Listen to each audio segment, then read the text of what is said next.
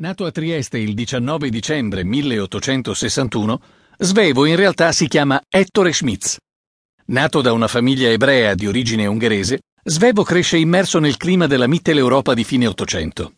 È di famiglia benestante. Nel 1874 il padre lo manda a studiare in Baviera, insieme ai fratelli Adolfo ed Elio.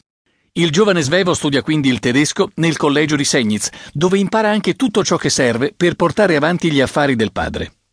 Rientra a Trieste dopo quattro anni, terminando i suoi studi commerciali all'Istituto Revoltella. È in questi anni che lo scrittore fa la sua conoscenza con i grandi classici della letteratura tedesca e in un secondo tempo italiana. È il 1880, è un anno molto importante nella vita di Svevo. L'azienda paterna è costretta al fallimento e lui inizia a lavorare nella sede triestina della Banca Union di Vienna. Sempre nell'88 inizia anche la sua collaborazione con l'Indipendente, giornale socialista.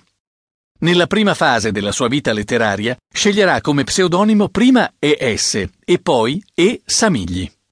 Il suo esordio nella narrativa è del 1892. Viene pubblicato il romanzo Una vita, con cui nasce anche lo pseudonimo di Italo Svevo. Il testo è però un totale insuccesso, sia per quanto riguarda la critica che il grande pubblico. Sempre nel 1892 stringe una relazione sentimentale con Giuseppina Zargol, che tornerà poi nel romanzo Senilità, sotto le vesti di Angiolina. Negli anni successivi, Svevo inizia a collaborare con il Piccolo di Trieste e ottiene una cattedra all'Istituto Revoltella.